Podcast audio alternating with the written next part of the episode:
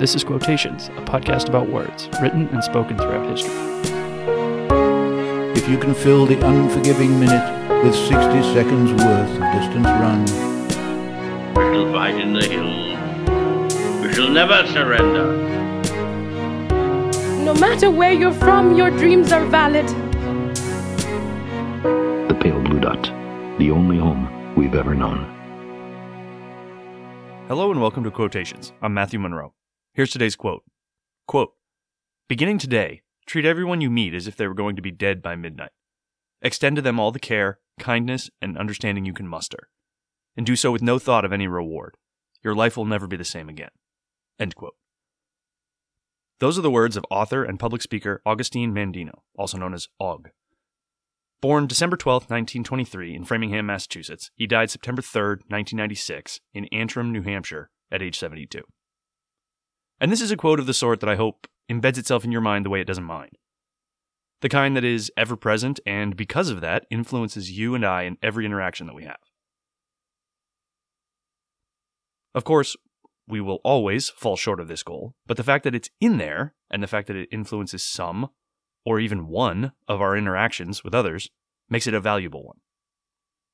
Now, Augustine, as I mentioned, known congenially as Og, grew up in the Northeast and, following his mother's untimely death due to a heart attack, joined the Army Air Corps. Many of you history buffs will know that the Army Air Corps is actually the predecessor to the modern day U.S. Air Force.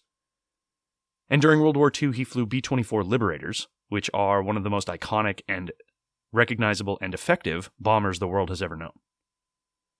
He eventually returned and worked as an insurance salesman at an insurance company, becoming highly successful and eventually penning his most famous and well read book, The Greatest Salesman in the World. And admittedly, I haven't read the book, but given its million, multi million copy sales, perhaps you have. Perhaps I should. And while today's quote does not actually originate in the book, I'm certain there are countless nuggets of wisdom in there. And as I mentioned, I probably should add it to my ever growing book list. At this rate, I'll probably get to it sometime around 2037 or so. And while I haven't read the book, I did watch a few videos of Mandino speaking from the 90s before he passed away. And he is, as you would expect, quite compelling and well spoken. He weaves anecdotes into principles and he reinforces them with humor and encouragement, and all with that characteristic, slightly hidden, but still present New England accent. And I'll post a link to the video, but one in particular that I saw was quite good. And it was in the 4x3 format that you see for really old videos on YouTube. For you young folks out there, that's what preceded all the 16x9 and 4K TVs that we have today, was this weird boxy shape. But anyway, I watched the video on there, and in it, he talks about achieving success and he alludes to many of the things about which we've talked about on this very podcast before.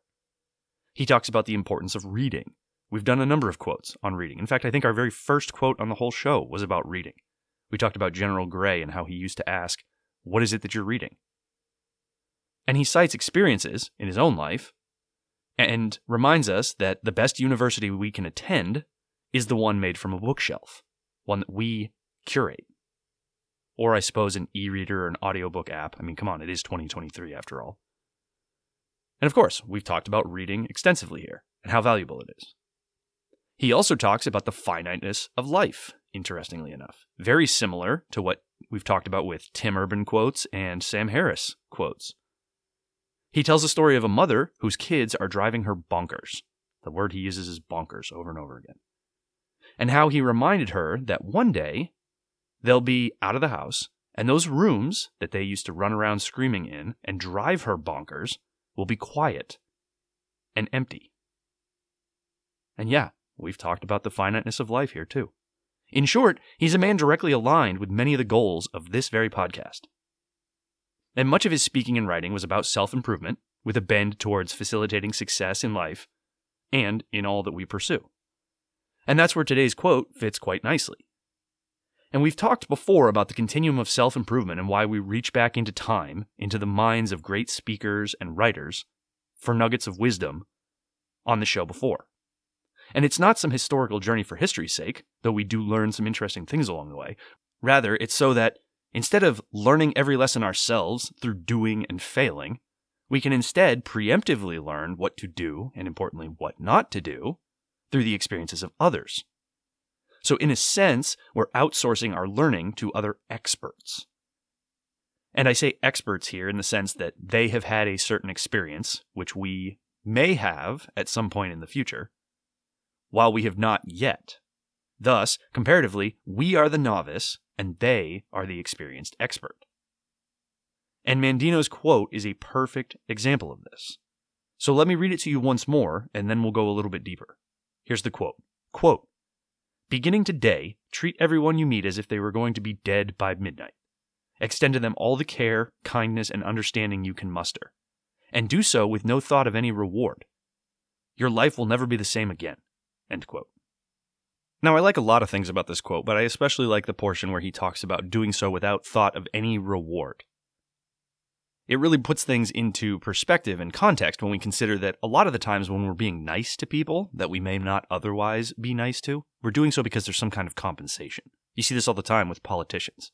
Most politicians, I would say, don't give a flip about the individual person. They give they care about groups.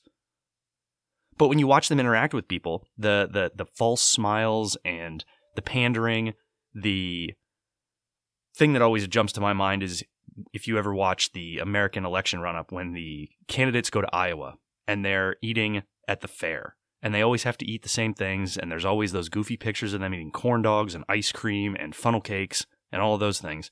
And you go, okay, clearly this is something that perhaps in the moment they're enjoying, perhaps they do actually like those foods.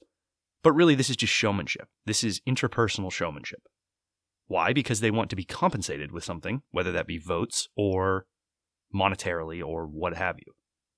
So the quote has embedded in it the direction to avoid that at all costs, to be kind to people and gentle and understanding, not because you're going to receive something in return, in return, but because that person could be dead by midnight and it's the right thing to do.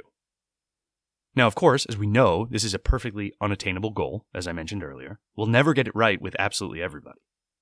And that's a given, and that's all right. Let's just accept it from the outset. Now that we've accepted that, I'd ask, where does your mind go when you hear this quote? Specifically, what kind of person do you think of when Mandino says, treat everyone you meet? Is it difficult people or close family and friends? Perhaps it's both, but I suspect you thought of one or the other firstly. For me, it was difficult people. Why? Well, because I like to think that I'm already kind and treat my friends and family quite well, and wouldn't necessarily beat myself up after most interactions with them if they were to drop dead at midnight. I could, of course, be fooling myself here, and it wouldn't be the first time, but I'm pretty sure that's the case. But with regard to difficult people, there I struggle, like perhaps many of you do, to not be dismissive or flippant towards them. After all, what do I care? They are being difficult. But if I consider that they may drop dead at midnight tonight, that gives me pause. They may be challenging or even downright infuriating, but they've got a family. They've got a life with dreams and fears, etc., etc. There's probably a person, perhaps even, that you thought of when I spoke this quote. Who is that person? Considering that all of those individual lives in this in this made up scenario here could come to an end in a matter of hours helps me to see those people differently. It helps to humanize them again. When before I might have seen them as less than human because they were trying my patience. And this has importance and impact beyond the challenging customer in line at the coffee shop who doesn't know their order when they step up to the counter, right? That mild annoyance. Dehumanization, or othering, as it's called, of people is the first step towards self justifiable mistreatment. It's why Wherever you see abuse, be it in the American South prior to the abolition of slavery, or the mistreatment of Jews at the hands of Nazis, or the current political climate, there's always name calling. Always. Because if you don't use people's actual names, or even refer to them as a man or a woman or a person, you aren't required to see the equivalency to yourself. Think of the way that masters treated their slaves, back in the day, or the way that Nazis referred to Jews as pigs. I won't use some of the terms that slave owners held for their slaves at the time for obvious reasons. But note, there was no acknowledgement of humanity in any of those people, and that was deliberate. Because if you don't view them as human, they're not on the same level as you. They don't deserve the same treatment as you. You are therefore superior, and they, therefore, are deserving of whatever your darker angels can dish out. And that is why Mandino says, with confidence, that if we treat people as if they'll be dead by midnight, our life will never be the same again. Because there never will be another person who's lesser than us.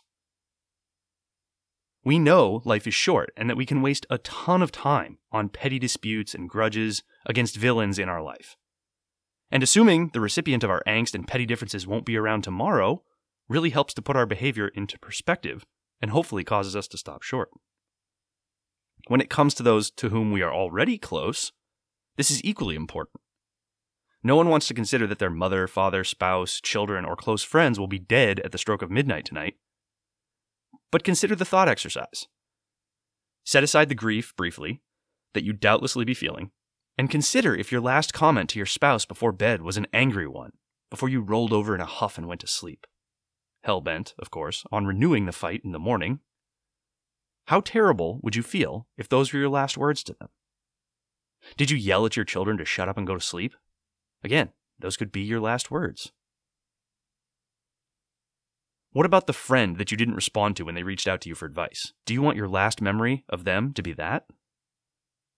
This is what Mandino is encouraging us to consider that each person is unique. You are, certainly, so why wouldn't they be? Each person has goals and things going on in their life, good and bad. You do, certainly, so why wouldn't they? And each person could be dead by midnight. You could too. Imagine what would happen if this was the way we all considered each other. Imagine what we could do and what could be avoided.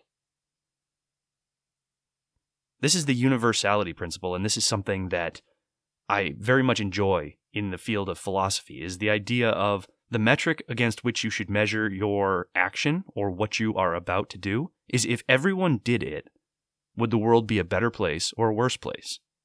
Consider the simple example of throwing a bubblegum wrapper on the ground. If you were to take that, if you're about to throw that bubblegum wrapper on the ground and you think to yourself, now, I'm just one person. It's just a tiny little piece of paper. It's an inconvenience to me. I don't want to put it in my pocket. I don't see a trash can nearby. I'm just going to throw it on the ground. This philosophical principle would say that you should apply that to all of humanity. If every person in humanity had a piece of gum and they threw their gum wrapper on the ground, would the world be a better place for it? Certainly not.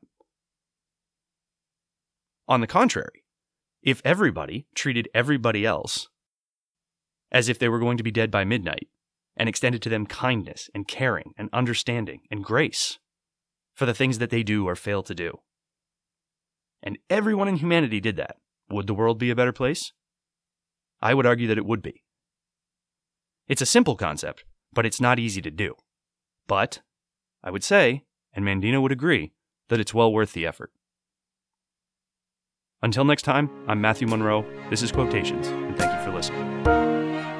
If you've enjoyed this episode and would like to hear more, please subscribe in your favorite podcast app or visit me at quotationspod.com to download and listen. Please also take a moment to recommend the podcast to a friend. That's a huge help. You can tweet at me at quotationspod. Send me an email to quotationspod at gmail.com. Find me on Instagram at quotationspod or join the conversation on Facebook at quotationspod. I look forward to hearing from you, welcome your feedback, and thanks as always for listening.